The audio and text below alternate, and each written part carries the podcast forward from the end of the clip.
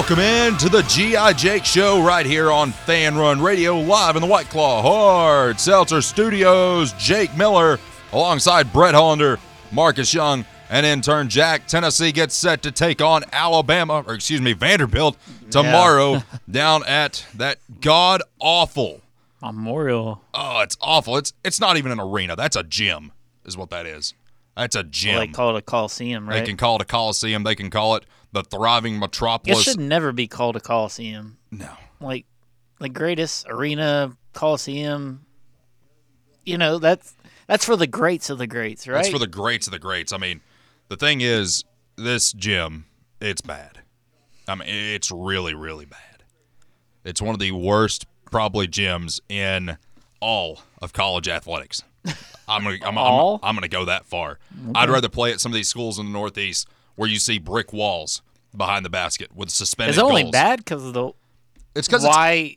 Because it's elevated, right? it's elevated, so your depth perception is off. Hey, it It- might prepare us for a Final Four. it- it very well might. I mean, that's a good point. I mean, Maybe we, we maybe we should get that little stool and like let Barnes walk up and down the little Oh, that way he can be like the stairs. Georgia State coach that fell off his stool after his guy hit the shot. Yeah, Golly, that- absolutely. That that's one of the most iconic moments yeah, in NCAA tournament history. Absolutely. Number five, Tennessee. Five and thirteen, Vanderbilt. Tomorrow, six o'clock, SEC Network, because Vanderbilt's not good enough to get us on one of the flagship channels. Tennessee has a 94.5% chance to win this game according to the BPI. Vanderbilt only a 5.5. Dalton Knecht leading Tennessee in scoring with 18.8 points per game throughout the season and averaging basically 30 points Yeah, per game, 32 play. points um, over the past few games. Jonas Aidoo leading the team in rebounding 7.3. Zakai Zeigler leads the team in assist at 5.1. Mm-hmm. Vanderbilt, they're they're, uh, they're okay. They're they're not okay. They're not even somewhat decent. They're bad. They're bad. Their leading scorers averaging 15.2 points per game. Their leading rebounders averaging Their 4.9. guards, their guards are all right. They're okay. I mean, they're okay. I mean, I mean, they beat us last year. You know, like you still got to take them. I mean, what we add one player basically from last year's team, Pretty much. off last year's team. They beat us. So Yeah. you know, we went to overtime like that year. Grant went off. You know, and they were terrible. That we did. So That we did. And, know. you know, correction to what we said the other day, we said that Tennessee's basically, um, you know, number one in conference right now Mm-hmm. since Auburn dropped a game to Alabama. Tennessee's actually a half a game back because we have yet to play six SEC games. We've only played five. Right. Uh, everyone else has played six. Tennessee has won their last three with wins over Alabama, Florida, and Georgia. Of course, throwing a loss to Mississippi State and a win against Ole Miss. Vanderbilt has lost their last five and only one of them has been by single digits, and that came by Alabama on the 6th of this month. So 20 days ago is the last time they lost a game by or one score, I should say. And LSU, they lost 77 to 69, so that's an eight point loss. But then they've just been dominated over the past three games. Ole Miss beat them 69 to 56. Auburn beat them 80 to 65. Mississippi State 68 to 55. Tennessee averaging 79.7 points per game. Vanderbilt averaging 67.2. Over their last five games, they're probably averaging around 63 to 65 points. Mm-hmm. Tennessee averaging in the high 80s. It's a good way to put it. Tennessee's probably going to out rebound Alabama or Vanderbilt. I don't know why I've got Alabama on the brain. Probably because of the last game we played, and that was just such a dominating performance right. that you can't get it out of your head. Uh, Tennessee, as we've seen throughout the year, one of the most common trends that we've seen is that we're able to dish the ball around. And you look at our assist tallies, we're going to have more assists than what Vanderbilt does tomorrow. That's just a trend throughout the entire season. I think that you know it speaks volumes to how well this team moves the ball around, Right. is willing to find the open shot, and really play unselfish basketball.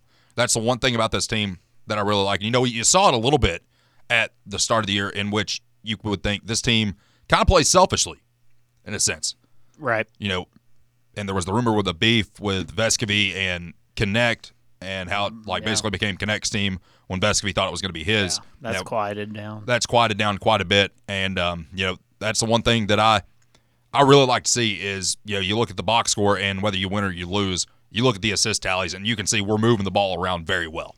Yeah. Is it is this a game where you know Knecht's up for SEC Player of the Year. He's up for National Player of the Year. Yes. So is it one of those like, you know, we call it Heisman moments. Yes. So is it these games where you just pad your stats, or do you look to get a Vescovi going? James has struggled. You know, Gainey's coming off a solid game.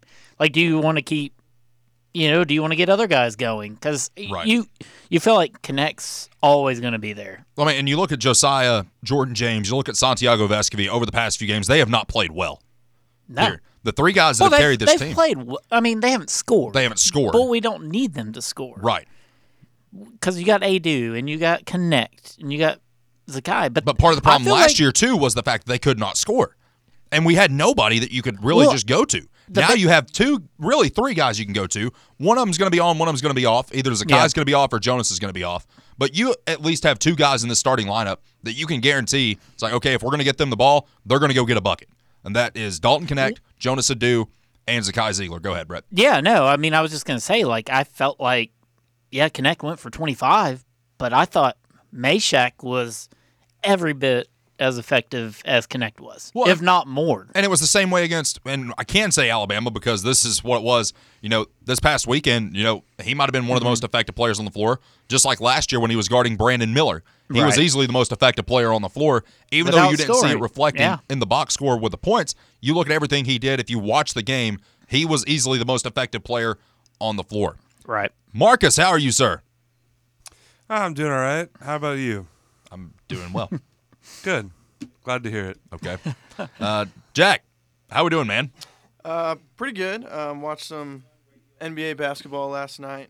Caught some semifinal tennis. Uh, seeing Djokovic lose was quite the shock. Um, The way he lost, yeah, it it wasn't was- like he lost, but the way he lost, was it was, pretty like, yeah, it was it was something to see for sure. What was it in sets?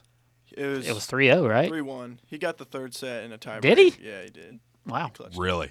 And I thought he was gonna come back all the way and win it. But Well, and what's oh. his name never didn't even face a break point, like on his serve center. yeah. Yeah, Wow. it never faced. And you're talking about the greatest returner ever, Yeah. defensive player ever. He's 22 years old. Too. Yeah. One No, year he's- Jeez. No, tennis is in a good spot right now. You know, Djokovic's still going strong, but these these young guys can play. That'll be for hard. sure. I mean, it's hard to get people into that sport just because of you know the fact that you did have one or two guys and even three at one point that just Mm-hmm. dominated the whole thing. It's like, okay, well, who's gonna who's gonna be playing? You know, here it's like, okay, well, it's gonna be either Nadal, it's gonna be Federer, or it's gonna be Djokovic. Yeah. I mean, that's that's just what it came down to. Also have NFL playoff action this weekend. Marcus, are you standing firm on your stance? That the Ravens are going to win by at least 10? Yes. Yes. So you're going to take Baltimore to more than cover. Yep. I think currently the Shocking. spread is, uh, unless it's changed. Last time I looked, it was three and a half. Could have jumped up to 4 Mm-hmm. Could have jumped even higher, Brett. It is jumped up to four as we You can speak. jump as high as it wants. I got Mahomes, and you got The potential Nothing. MVP. Nothing. I mean, it's going to be two good games. I hope. It seems like it should be two good games this weekend. You obviously got the no. Chiefs and the should Ravens. be, yeah, for sure. And then you have the Lions and the 49ers, in which the 49ers are now a seven and a half point favorite. Which is shocking. What's going on, Dude, I'm, Like, ta- I I'm taking Debo- Detroit to at least cover. I thought Deebo was going to be out. It was trending that way. Like Lions got somebody out. I, I mean, it's jumped a full point. Is Well, LaPorta it, healthy? it, it could Who? be. LaPorta? Yeah, I was Uh, just I mean, yeah, he might be iffy, but I mean, he's not like They signed Zach Ertz. So Yeah. If, ring chaser. if they are fearful that LaPorta will. I mean, sign me. I'll chase the ring. Uh, yeah, if, if- LeBron, Call him the Karl Malone of the NFL, man. LeBron, Just sitting out there call me. chasing rings. LeBron, call me. Chasing Don't rings. don't don't have those Heat call me. I mean, it's I mean, it's the same thing with Odell Beckham. That What do you dude is he started ring chasing. No, he didn't. Oh, he didn't start ring chasing. You think he? He was. There was only a few teams that wanted him. Okay. he's a head case. yeah, and he probably And told a he's few of the hurt. teams that Wait, wait, wanted wait, him wait, no. Wait, wait, wait, wait, wait. Where did he? Where are you saying? At what point is he started the ring chasing? Yeah, L.A. He got traded there. ring chasing. I don't think. Ring chasing. He had to suffer on It the it Giants worked for out. so many years. Yeah, it worked out. He ain't ring Pass. chasing no more. He's ring chasing for a second one. Yeah, exactly. He's ring chasing. I don't don't think that Rams one was a ring change. When As you're a ring uh, when you're like 32, 33 years old, that's what you do right now. I mean, he- like Von Miller's done it. Like he tried to do it with Buffalo. Julio like Jones went I mean, to the Son Eagles. Udonis Haslem to a 10 day Julio at the end of the Jones. season. Yeah, I mean, goodness. yeah, Ring chaser. yeah. Can't stand him. No, please. Like he, he's one of the top three players in the NFL I cannot stand. And thank God one of those players has since not got a contract since he left San Francisco. I can't stand him. Can't stand any of it. Just about. Jeez. Those games are going to be at three o'clock on CBS and six thirty on Fox. Can the Lions win this in an uncontrolled environment? For one. Number two, do they have what it takes to compete with San Francisco? This game and that game, the get in price for these games for Chiefs, Ravens, 464. For Lions 49ers, 372. Granted, that's to be expected. Mm-hmm. You know, when it comes to the AFC and NFC championship, but if this game were in Detroit, I guarantee you that get in price would probably be around 700 bucks, maybe 800 bucks. Like that's how much these Detroit fans are willing to pay to watch their team make a Super Bowl. And Yeah. qu- quite frankly, you know, we'd heard the conspiracy theories, we'd seen some of them that oh, well it's going to be the Ravens and the 49ers in the in the Super Bowl. You know, that's been uh accidentally put on a couple of TV stations. It's been talked about on TikTok, Twitter. It's like, oh, this is going to happen. This is going to happen. Well, right now, it's, sh- it's shaping up to happen. You look at the betting odds right now. San Francisco is the favorite to win the Super Bowl. Right behind them is Baltimore. I think San Francisco is at about plus 150 right now on the odds. Baltimore is not far behind them. I think 190 plus 190 is what it sits at. But you look at the Chiefs and the Ravens. Look at passing. You look at rushing. You look at receiving. Who has the edge in all those categories? It's Kansas City, Not in all of them. statistically. what do you mean? Statistically. You can't tell me the Chiefs rush the ball better than the Ravens. I'm not saying that. I'm just saying that by the numbers, when you look at running backs, when you look at Oh, quarterbacks, just on oh. just position based. Like the Chiefs statistically had the advantage. You look at the Lions and the 49ers, the Lions have the advantage passing and receiving. And then you look at San Francisco, they've got the rushing advantage. And that's uh I don't think that's going to be disputed by anybody. So looking at this and everything around, who is going to make it to the Super Bowl? Give us your picks right now right now. right now. I want to know your picks because right now I'm going with the Ravens and the Lions to make the Super Bowl. I got Chiefs 49ers. Marcus. I like the Chiefs and the I'm 49ers. going. Thank you, uh, Marcus. I'm going uh, Ravens Lions. Ravens, Lions. Yeah. All right. Jack. I'm sticking with Brett. Uh, I got Thank Chiefs you. Niners, man. All right. We're going to see how this goes. Either we got two skinny people that are going to be happy and two bigger people that are going to be upset. Hang on. What? I don't know. why- I don't know why you categor- categorizing me in such a way. Or Buddy, I'm right there with you. You see my belly? no, you're behind a desk. Exactly. You're behind a desk. Ain't nobody going to know that. I don't have you on camera today. Oh, thanks. Yeah. It's going to be interesting to see how everything turns out this weekend with that. We're going to break down a little bit more of SEC basketball, maybe a little bit around the national national circuit when we Yeah. return. Stay with us. The GI Jake show marches on right here on Fan Run Radio. Making a better vodka soda ain't rocket science. You just gotta start with a better vodka. And then voila, you get White Claw vodka soda. Your taste buds are about to get a PhD in deliciousness. JB Smooth only drinks vodka soda made with the world's smoothest vodka. Try the all new White Claw Vodka Soda. Pick up a variety pack of their four delicious flavors. Only 100 calories, 4.5% alcohol, and 2 grams of sugar. White Claw Vodka Soda. Please drink responsibly.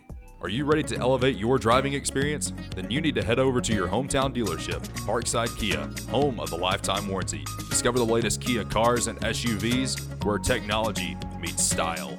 Our friendly staff is here to make your car buying experience a breeze. Don't wait. Visit Parkside Kia today and drive home in the Kia of your dreams. Check them out online at parksidekia.com and visit their showroom at 9929 Parkside Drive.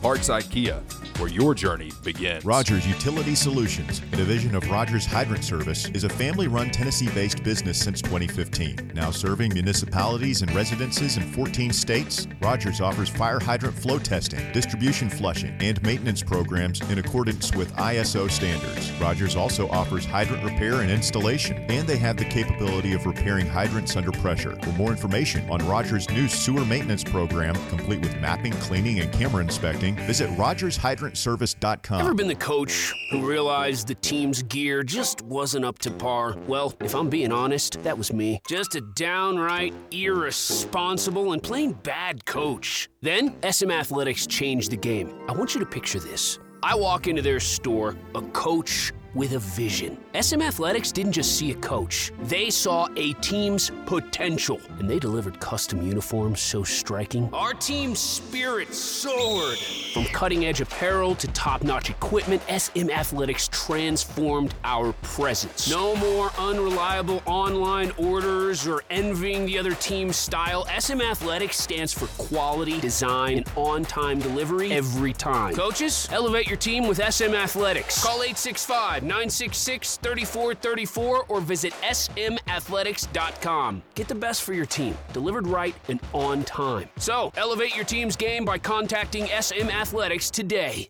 They are our love bugs and companions. They are our pets, our family, and they make life better. When we face unexpected challenges, so do our pets. That's why we're on a mission to support people and their pets. Whether donating a bag of kibble, sharing an Instagram post of a lost cat, or welcoming a foster pet into your home, every bit of kindness counts. Visit petsandpeopletogether.org to learn how to be a helper in your community. Brought to you by Maddie's Fund, the Humane Society of the United States, and the Ad Council. I met her down at Aldi. She said that she saw me walking in about a mile away. Bean just had to take her phone and that just took her smile away. She said I'm too drunk and crazy. She don't like the way I dance. I said you don't have to join. Then she said she'd take a chance. I've been kinda crazy ever since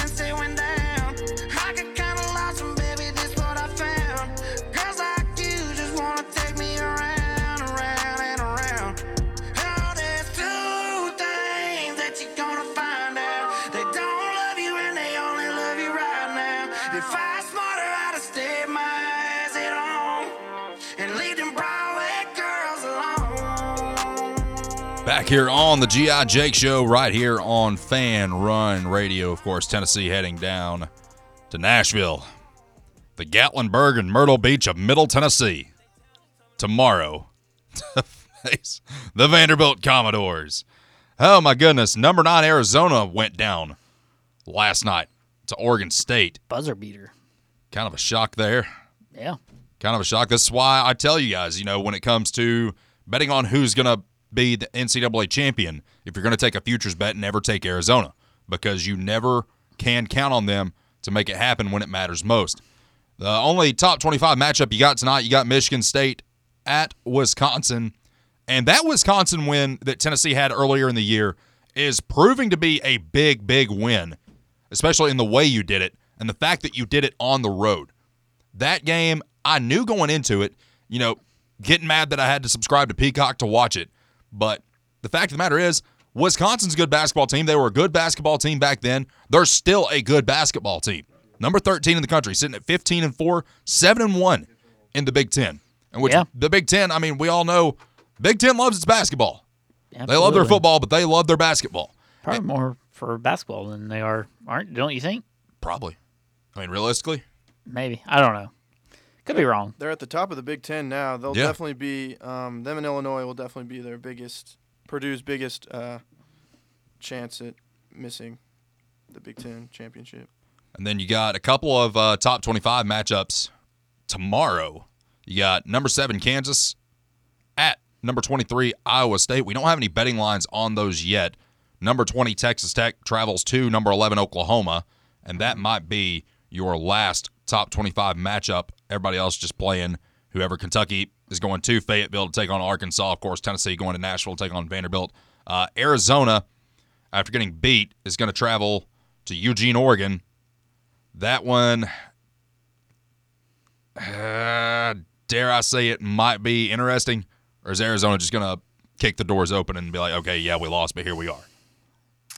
Uh, I mean that's a tough call. Uh, I mean, I mean all these top twenty-five matchups. I mean, their records are very similar in conference. They are. Like any of these teams could fall. I mean, Kansas has struggled the last couple weeks. Yeah. Um, they're battling at Iowa State.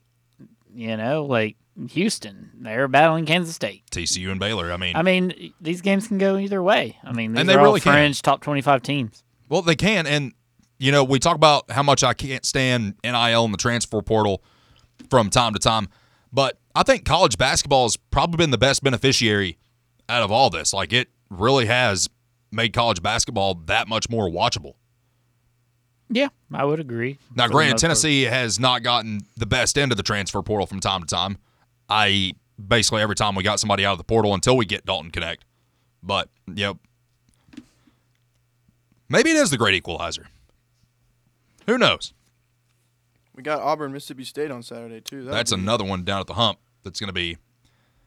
That one might be fun as well, actually. Golly, Be cheering for Mississippi State. we got a bunch of good basketball Yeah, this there's a lot of basketball. Yep. Kansas State of and Houston. Yep. Look for maybe look for an upset there. Kansas State over Houston. That might be my bet of the weekend. Let's go to the phones for the first time today. 865-546-8200. Your number if you want to hop on the show. Let's get Daniel in here first. What do you say, Daniel? Jake and the boys, how's it going this Friday? Good. You know, I'm going to push back on you a little bit. I don't think college basketball, like, I think I think it's kind of top loaded, front loaded this year. I, I think there's a lot of good teams, and the rest are are pretty average. I often I, I wonder if if the transfer portal and it's I don't I don't care about it. I, I think it I think it benefits the the, the elite. We're seeing it in, in, in Knoxville with Salt Knecht. But I wonder, and we've always kind of thought this. I've always heard it, always said that that the bottom feeder programs like the division, you know, the Division One programs like the the uh, the Sun Belt and these Horizon leagues and stuff like that. Yeah. that they're going to suffer because they can't keep the guys around. So I don't know. I, I just I just don't feel like there's a lot of entertaining basketball right now, and it, it, it'll get ramped up. But it seems like there's a lot of bad teams, just like Oklahoma State that game the other night, and the Missouri and LSU, and and like there's there's just some bad basketball, but there is some good basketball. But it's it's almost like it's it's just you got the good teams, and then like you know the have-nots. And you're to have, you know, of course, you're to have a lot of that good talent that's playing these mid-major schools. They're to want to go to a Power Five school, and we've seen that time and time again. I mean, not just at, you know, schools like Tennessee. I mean, Kentucky's benefited from it a few times, and you know, we're starting to see it with Kansas with Hunter Dickinson and Arizona. They've got a few guys out of the portal. They've also had a few guys leave out there though. But you're always going to have like your Marquettes, your Creightons, your Daytons. Did not mean for that to rhyme, but it did. Uh, Houston and BYU are no longer mid-major programs, but your Florida Atlantics, Colorado State, and Memphis, uh, those guys are going to find their way, you know, into the top 25. New Mexico, uh, yeah, excuse me, New Mexico has found their way into the top 25. Seton Hall sitting right outside, so is San Diego State, and Princeton actually is right outside the top 25 right now in receiving votes. So I mean, there's still going to be some good basketball at the mid-major level, and I, you know, I will say when I went to the VCU game uh, over the break that we had here, that was probably one of the more raucous environments that I've been in in some of these smaller arenas that I've seen. And you know, I don't know. Maybe it's just because I'm a big fan of mid mid major basketball because I like watching the smaller schools. Because I do feel like, to a degree, that might be where you get the best show. It might not be the most talent, but you might get the better product by watching those guys work together because they have been there together for a few years at this point. Because one of the things that we do suffer from at the Power Five level is the fact that you get these guys that come in and if they're good enough to be one and done, they're going to be one and done. And even if they're not good to be one and done, they're going to try to be one and done. Those are the dumbest people in the world. Brandon Huntley Hatfield. Um, but you know, Ah, I do think that some of these uh, some of these mid major schools, that's where you're going to get the best entertainment out of. Yeah, you're you. You got to go. You got. It's always that's always been like the best bang for your buck. I mean, uh, and it, they're always fun to watch in the tournament. Uh, uh, college basketball is is uh, is one of the greatest sports, and and March is a is a fantastic uh, is a fantastic tournament. I think I I just think that the the um, the the top programs are gonna are gonna run it this year. It seems um, it, it seems to be that they're they're top loaded with the talent, like teams like Tennessee. I will say this much: I don't think that there has ever been a more overrated team year in year out than Purdue, and they can talk about Zach Edey and all that he does, but when He's they just get big. bounced into round, He's not yeah, going to be effective in bounced- the NBA. He's just big. Well, we're not Big. talking about NBA. I'm, I'm talking about like how he's going to progress. Oh yeah, Yeah. I mean, but yeah, he's he's they'll tough. get bounced in the round of 32 or the round or sweet or the Sweet 16, and they'll be a one seed or on that on that uh, first two line, and they'll get bounced like you know like a bad habit, and it won't even. And then I hope. I don't want to face them again. I, I just hate them. I'm not putting them on any bet Yeah. slips this year. They in Arizona lost those privileges last year when they cost me about a half a million dollars. Well, they're they're just they're, they're perennial. Um, they're just they, they just they every year they disappoint in the tournament. We can say and, and we Yeah, have a we do coach that too. doesn't do well in the tournament. No, we do. We I mean we absolutely we don't do well in the tournament, but you know year in year out they're expected to be a Final Four team, and they're never a Final Four team. Kind of So, like Arizona. um, Arizona's another one you can lump into that list. Tennessee is a team that you can lump into that list, where it seems like every year they've got a can't shot. put Tennessee and Arizona in the same. you can't put them in the same like as far- won a championship. They have won a championship, but as of late, you can put them in that category of teams that probably should make a run at the Final Four, but they're never going to do it. And you never bank on them to do it because they just, I don't know what happens in the month of March. It's like Tennessee when they see the Gator script on the side of the helmet. Oh, it's like Kentucky when they see the Power T on the side of the helmet. They just shut down and they don't know what to do. You put the words March Madness in front of Tennessee, Arizona, and Purdue, they shut down.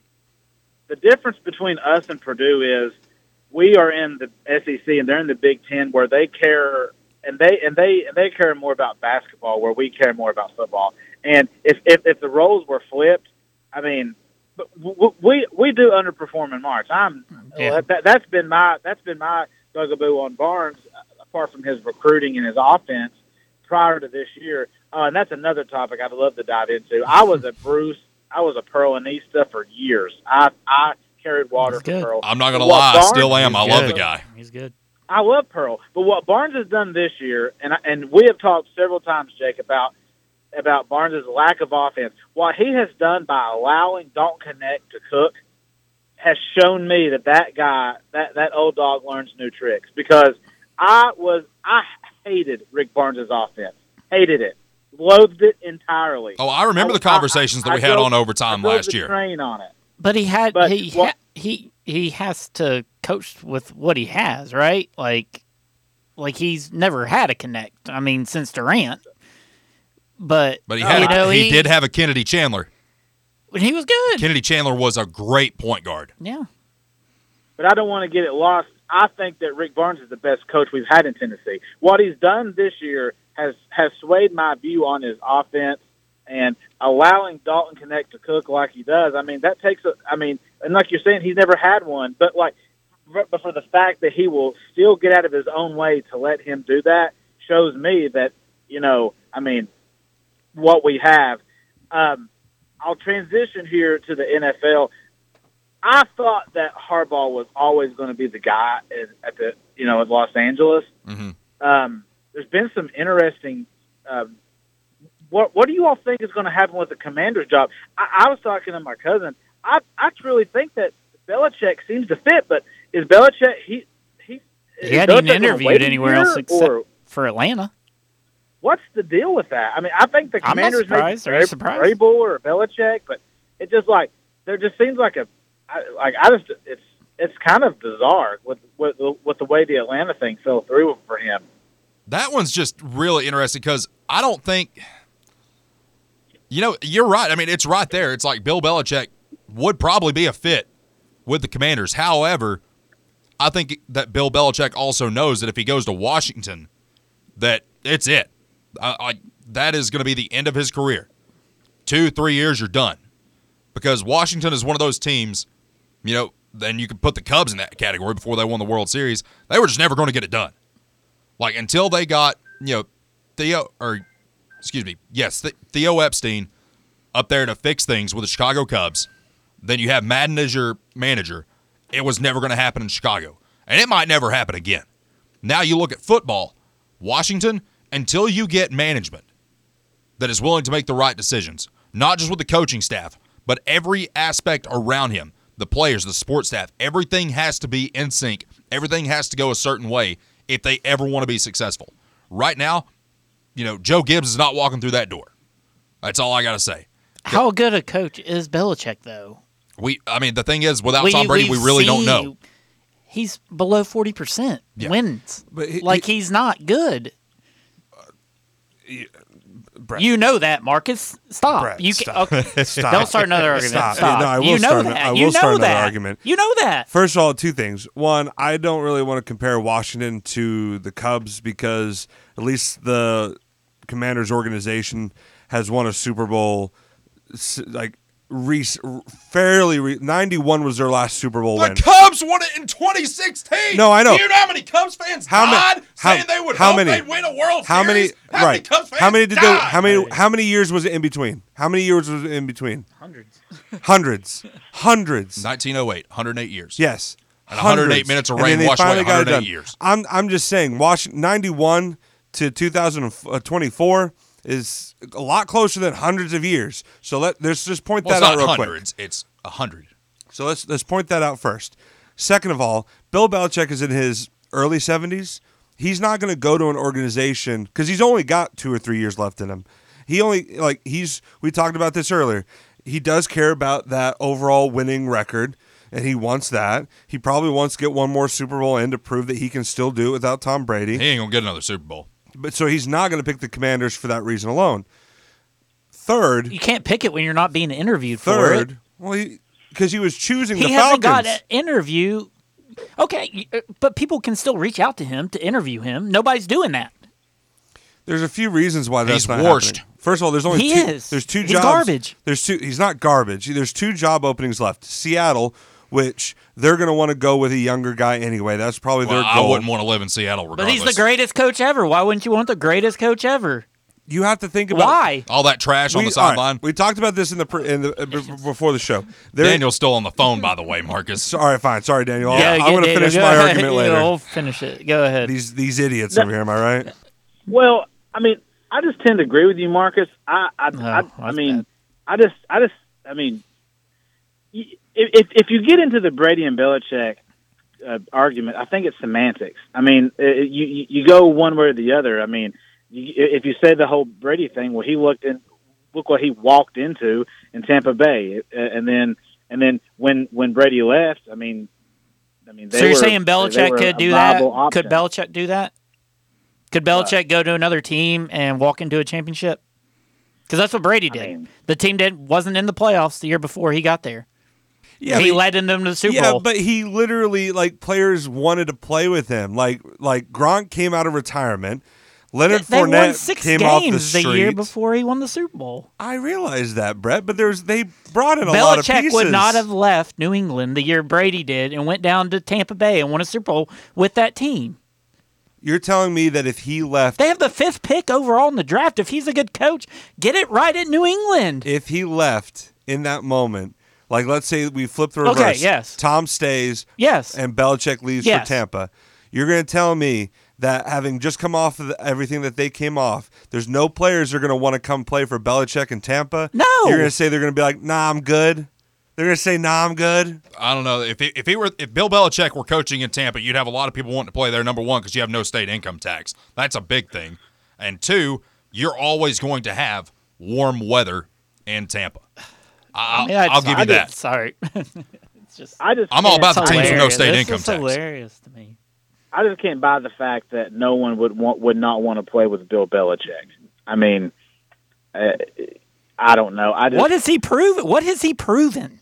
What? I, I mean, I mean, He, he, can't draft. First of all, he went to You the can't Super find Bowl a with quarterback? He went to the Super Bowl before Tom started. Remember that? I just want to point that out real quick. They were in the Super Bowl before Tom Brady are took over. Ridiculous. This is so ridiculous. He's, Oh. he's, he's coaching for 20 plus years at the same organization. But he, Clearly, he's he can got do a, he's almost got a losing record. Does he not? I mean, Here's what's going to happen. We're going to let Daniel continue his phone call.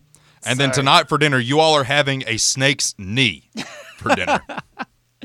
Daniel's got us fired I'm- up. Appreciate it, Daniel. no, Thank you. I did. I, Yeah. I, I'm not saying that Belichick's the greatest coach of all No, time. he's I'm, not. I mean, I'm just Well, okay. Well, I mean, you know, that's fine. Um, calm down there. You're, you're, it's it's ten it's ten thirty in the morning. You got a long fine. day. ahead of you. Hey, you called Um, us. But you know, I just I don't, I'm not saying he's the best coach. You know, since uh, since you know, I don't. I mean, good God, I don't. I mean, the the dawn of creation. But I mean, it just it just surprises me that that that there has not been more track track other than the, the Falcons' job. Is all I'm saying. I mean, uh, that's that's that's just it with me. I I think he's. I mean, we'll we'll see what happens if if he if he waits or whatever. But it's um, uh, it's a hot topic there, uh, Jake. Sorry, I um, uh, uh, rattled the cage there. It's all but, uh, good, man. I mean, instead of having snakes need a night for dinner, tell you what, we I'm don't buy- want to always agree on like what like everybody says. Well, I mean, that's the best part about having a good show is the fact that everyone yeah. has a different opinion. Yeah. And I've changed my stance. Not we're not having snakes need tonight for dinner. I'm gonna buy a combo meal for myself, and then you all get to split the last one. You get the burger, Jack, because you need to put a little bit more weight on. Brett, you get the fries because you need a few more calories, and you, Marcus, you get the drink. Daniel, thanks so much for calling in, man. Thanks, we'll talk Daniel. soon. See y'all. Have a good day. All righty, stay with us. The GI Jake Show marches on right here on Fanrun Radio. White Claw is taking hard seltzer to new heights with White Claw Surge. At 8% alcohol, White Claw Surge is a stronger wave of refreshment that doesn't compromise on taste. Available in four bold waves of flavor like ripe blackberry, citrusy blood orange, zesty natural lime, and tart cranberry. Check out your favorite retailer in store and online for the White Claw Surge Variety 12 pack and 16 ounce single serve cans. White Claw Surge. Please drink responsibly. Is your home's exterior in need of a makeover? If so, it's time to call North Knox Siding and Windows. Transform your home's curb appeal with premium siding options. From classic to modern styles, they've got something to suit every taste. Upgrade to energy efficient windows that'll keep your home comfortable all year round while saving you money on your energy bills. North Knox Siding and Windows. Get ready to fall in love with your home all over again. Online at northnox siding and northknoxsidingandwindows.com. Are you ready to elevate your driving experience? Then you need to head over to your hometown dealership, Parkside Kia, home of the lifetime warranty. Discover the latest Kia cars and SUVs where technology meets style. Our friendly staff is here to make your car buying experience a breeze. Don't wait. Visit Parkside Kia today and drive home in the Kia of your dreams. Check them out online at parksidekia.com and visit their showroom at 9929 Parkside Drive. Parkside Kia, where your journey begins. Are you tired of looking at that piece of furniture that is wore down but you don't want to get rid of it? Go see our friends at Sun Upholstery and Fabric. Locally and family owned and operated with over 67 years of combined experience. Located at 8913 Oak Ridge Highway, give them a call today at 865 237 3272 or visit them online at fabricsun.com. That's fabricsun.com and be sure to tell Stan that you heard about him right here on Fanrun Radio. Are you ready to make your dream home a reality? Hi, I'm Bo Kregner, and here at the Kregner Group at Realty Executives, we know that finding the perfect home is more than just a transaction. It's about finding your sanctuary, your future, your happiness. Our team is dedicated to guiding you every step of the way, ensuring a smooth and stress free journey towards home ownership. Whether you're buying, selling, or investing, we're here to help. Call me anytime at 865 742 1035 or just visit us online at bonowshouses.com. Rogers Utility Solutions, a division of Rogers Hydrant Service, is a family run Tennessee based business since 2015. Now serving municipalities and residences in 14 states, Rogers offers fire hydrant flow testing, distribution flushing, and maintenance programs in accordance with ISO standards. Rogers also offers hydrant repair and installation, and they have the capability of repairing hydrants under pressure. For more information on Rogers' new sewer maintenance program, complete with mapping, cleaning, and camera inspecting, visit rogershydrantservice.com.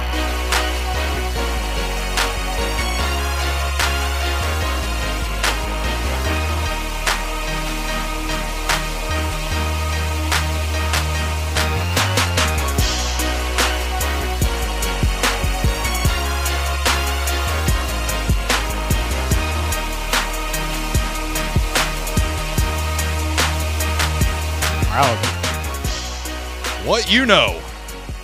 What you know about that. G.I. Jake Show marches on, final segment of hour number one as we continue arguing. We have turned into the show that just argues. I don't know if y'all have noticed that. People are going to be driving down the road one day, like, oh, playlist isn't good. Let's tune in and let's see what these idiots are arguing about today. That's what it seems like we have turned into. I'm all for it, though. Yeah, absolutely. I'm I'm, all not. I'm not going to sit here. Yeah, I agree. Belichick, he's a good coach. Good. I'm not going great. I will go good. I don't understand that. I mean, to Brett's point, he did play. The stats don't lie, Marcus. Drew Bledsoe, who was an elite quarterback. Yeah. You ever play backyard football? You know that Drew Bledsoe was elite, and you wanted Drew Bledsoe on your computer playing backyard football with your mouse. That's what we had to do back in the day, Jack. If you didn't have a PlayStation, a Sega Genesis, you probably don't even know what that is. Lost to Eli I've heard twice. that, but you know, You don't know what a Sega Genesis is? Sega that's a company, right? Yeah. Yeah. Brett, talk to him about Pat Riley basketball. I don't even know that one. What's the triangle, man? Come on, tell me. The Triangle Man. Golly. But Marcus, Brett, you two were arguing about whether or not Bill There's not Belichick is an an elite coach. Now, to Daniel's point, they're probably. I, I, I expected more teams to reach out to him just because of the amount of rings. Because what do we talk about the most when it comes to being the GOAT? We talk about rings, right? We talk about that a lot. There are some people in that conversation that never got one, but your ones that won the most are always at the top of that conversation. Mm-hmm. That's why when you get into basketball arguments, you know, you talk about college basketball, who's the greatest coach of all time? Everyone always refers back to a guy that has an award named after him, right? John Wooden. But then you have to throw guys like Bobby Knight, Mike Krzyzewski, mm-hmm. Dean Smith, Roy, Roy Williams. Yeah. All those guys have to be included in that conversation. You're going to start to see Jay Wright come up in that conversation Mm, a little bit. He'll be mentioned. Maybe, yeah. Mark Few is going to be in that conversation, even though Mark Few will be in the conversation. For Has he won enough? I think enough games. Does yes. he even have a title? No, he doesn't have You a title. Then you can't be in the conversation, can you? Some in some cases you can't. As a player, you like, can't. don't be. we say about Rick Barnes? I mean, you can say that Rick, Rick, Barnes been to one Final Four. He has been to one final. Is he a four. great coach? Yes. Okay. I mean, the thing is, the guy is a great coach. We we know that. So is like, how do you define great I define- compared to good? Continued success, consistent success. So, not only being in one Final Four. Right. But he's consistently in how good. many years? Like the goal was to get to the Final Four. His last Final Four was before KD got there. I'm pretty sure.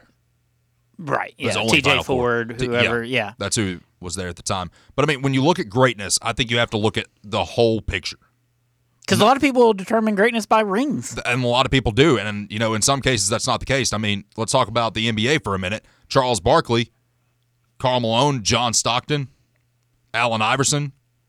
Those guys are some of the all time greats. They're top 50 NBA players of all time. Not a single one of them have a ring. Here's the thing, and maybe this is an early hot take for you. What? You can be a great player, but unless you don't have, if you don't have a ring, you're not a winner. You're not. Like that's why you play the game. Allen Iverson, great player, not a winner. But one of the greatest of all time. Sure, but not a winner. Like, and I think a lot of these competitive guys would probably agree with that. Is that if you're not able to get it done, you can say that you had a great career, you did a lot of great things, you deserve to be recognized, even Hall of Fame worthy, Just by getting a ring. but you're not a winner. So, so are you trying to say that if you have a ring, you should be up for Hall of Fame contention? No, no, no. I'm No. just no. That's not my point. My okay, because I was about to say, you know, then you'd have guys like Norris Cole and Mario Chalmers that are in the conversation of some of the greatest of all time because they have three rings. No, I understand. Two rings, excuse me. And I'm and I'm saying like you can still be up for Hall of Fame and all that without rings, all that. You're you're still a great player. But like I said, to me, and I think a lot of these competitors would probably say a similar thing is you're not a winner. You know, like you, you didn't go out and win the thing. You great player, had a great career, did a lot of great things. Charles Barkley, great player, not a winner. Didn't win it. Look at who he had to go up against, though. I mean, at the start of his career, he had to deal with the Boston Celtics because he was playing in Philadelphia out there in the East. Then he goes out to Phoenix. You're competing against, well, I mean, at that time, you were basically battling the Houston Rockets. That was the big team at that time in the East. And then he goes to Houston, basically ring chasing, you know, like we'd always talked about. But, I mean, Charles Barkley, he's got to go down as one of the all time greats. Now, I think he's not the greatest power forward ever. I think the greatest power forward ever is probably Tim Duncan. And analytically, you know, we talk about the goats. You know, one guy that we completely ignored the other day, but when you look at the analytics of it, Tim Duncan, analytically, is the second best player of all time. Did he do anything flashy? No. Does he have championships? Yes. Did he, you know, go out and wow you every time he stepped on the floor? No. But he did his job and he did it effectively. Let me ask you this. I'll, Yes. I'll bring up two players from two different sports, and I want to know if you would constitute them as a winner. Like you can call them great. I think Okay. we can all can agree that they're both great players. But if they're a winner, I'm going to throw you Reggie Miller Okay. Winner. and Dan Marino. Winner. How Because they were consistent throughout their career. did they did they win it Reggie all? Miller's one of the best shooters in NBA history. I know. Yeah, well, I know. But is but did he win it? Did he No. win? Did he win the championship? No. He's not a winner. Dan Marino didn't win a Super Bowl. Not a winner. See, I think it's fair for basketball players to make that assessment just because there's only five of them on the court, and so they have a much bigger impact. But for football, I feel like there's just so many things going on. Like mm-hmm. to not to call Josh Allen not a winner is mm-hmm. just insane because of what he did two years ago was enough to get that win against the Chiefs. But th- his defense just sold him, so it- it's hard to place the blame on him and not call him a winner. But I can understand it for basketball when there's only so many players on the court. And you got to look too, like, I'm going to read you off the list of NBA players with the most rings. Obviously, we all know who number one is. He's not even tied with anybody. Bill Russell. Then you have Sam Jones with 12 They 12 all rings. played on the same team. Yeah, they all, all. The majority of these guys played for the Boston Celtics during that time span. Because they're winners. The only one outside of the Bill Russell era was John Havlicek. John Havlicek is he one of the all-time greats?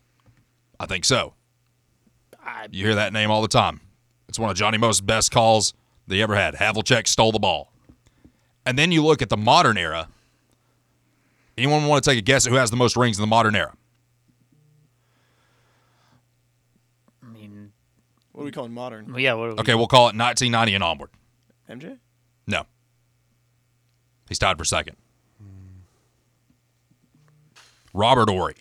Oh. Is Robert Horry Hall of Fame worthy? Is he an elite player? Hall of Fame role player. I'll give him that. Mm, yeah. He might be one of the best role players in history. Big shot Bob. He won seven. He won two with Houston, three with LA, and two with San Antonio. Charles Barkley made a comment about the San Antonio women last night, by the way, if y'all missed it. That's one of the best things that's ever been brought forth to cable television inside the NBA. Uh, Dennis Rodman, Hall of Famer or not?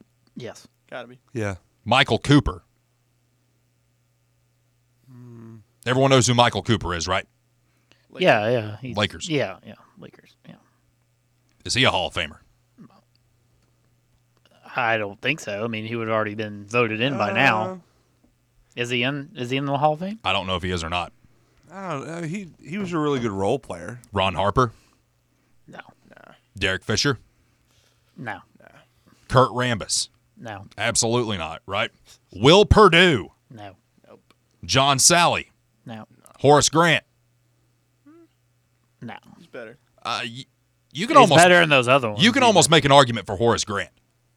Because, I mean, he was good throughout his entire career, it seemed like. You know, he did ring chase and get one with L.A. So did John Salley during the Kobe three-peat. Shaq obviously deserves to be in the Hall of Fame. Manu Ginobili, Yeah. Yeah. Tony Parker. Yeah. I think he was probably the best point guard in the league at the time, right? Finals MVP. Uh, maybe. Yeah. So then let's look at the list of NFL players who have multiple rings. Do you think that some of those guys from the New England Patriots are just winners because they have a ring? Or do you think they were just a part of a really good situation? Not a little both. They won. I think Belichick's just a great defensive coach. I would say You can make that argument. That argument will stand. they've been great with, you know, these past few years when their offense has been terrible. They still had a great defense. And Mac Jones is untying everybody's shoes. But you all were trying to debate Bill Belichick on whether or not he was a good coach. And then Brett makes the argument, well, he did do well before Tom Brady was there, and then he excelled once Tom Brady became no, his he starter. didn't do well. I mean, he had Drew Bledsoe during that one year. I mean, he, he's he's below 500 without Brady. I'm talking about He's before. 82 and 98. I'm talking about before when he had Drew Bledsoe. That I team mean, played I very think well. that takes into con. Well, I mean, maybe I don't know what their record. I'd have to look it up. And it's not like it was just an easy slate of NFL teams during that time either. You had good NFL teams. You had great players around the league. Guys like Brian Urlacher, Ray Lewis, Mike Alstott, Philip Rivers, Drew Brees, Randy Moss, which he was on that team. I mean, you just look around the league. There were great players around the league. Peyton Manning. Yeah. I mean, the list goes on and on and on about all these great players that were in the league at the time that are probably going to be Hall of Famers, but everything always gets overshadowed in that era by how good or how dominant the Patriots were during that time frame. Same can be said about a lot of NBA players. You know, what's the argument going to be with a lot of players during this era? It's like, well, look at who he had to play against. He had to battle LeBron. He had to battle Tatum. He had to battle Embiid. He had to battle whoever during that time. He's still a great player. Jokic, add him to that list. During the 2000s, it's like, oh, well, they had to go up against the Los Angeles Lakers. They had to go up against the Boston Celtics. The 90s, well, they had to go up against the Bulls. They had to go up against the Rockets. 80s, Celtics, Lakers. I mean, this list goes on and on. Every decade, you're going to have one or two teams that just full blown dominate, and there's nothing you can do about it. Mm-hmm. Does Bill Belichick deserve a job? Another shot? Probably not. Why? Because right now, if you were looking, and now if you want a you know franchise stabilizer, you might want to go that route and get him to stabilize it for two or three years. But even then, that's not enough time to stabilize a professional franchise. It's not like college where you can just tell everybody now, well, hey, listen, you're not working out here. We're going to send you off. You're going to enter the transfer portal. You're not going to say a word about it. You're not playing here anymore. But then, on the other hand, you have the NFL. Hey, listen, these guys are under contract. We can try to move some pieces around for you, but we can't guarantee that. Same fo- uh, follows for the NBA, NHL, MLB. It's all about what league you're in, what the rules are, and what you can do. And right now, I don't think that Bill Belichick can come in in two to three years and stabilize a franchise. That's going to do it for hour number one. Hour number two of the G.I. Jake Show coming up right here on Fanrun Radio. Ever been the coach who realized the team's gear just wasn't up to par? Well, if I'm being honest, that was me. Just a downright irresponsible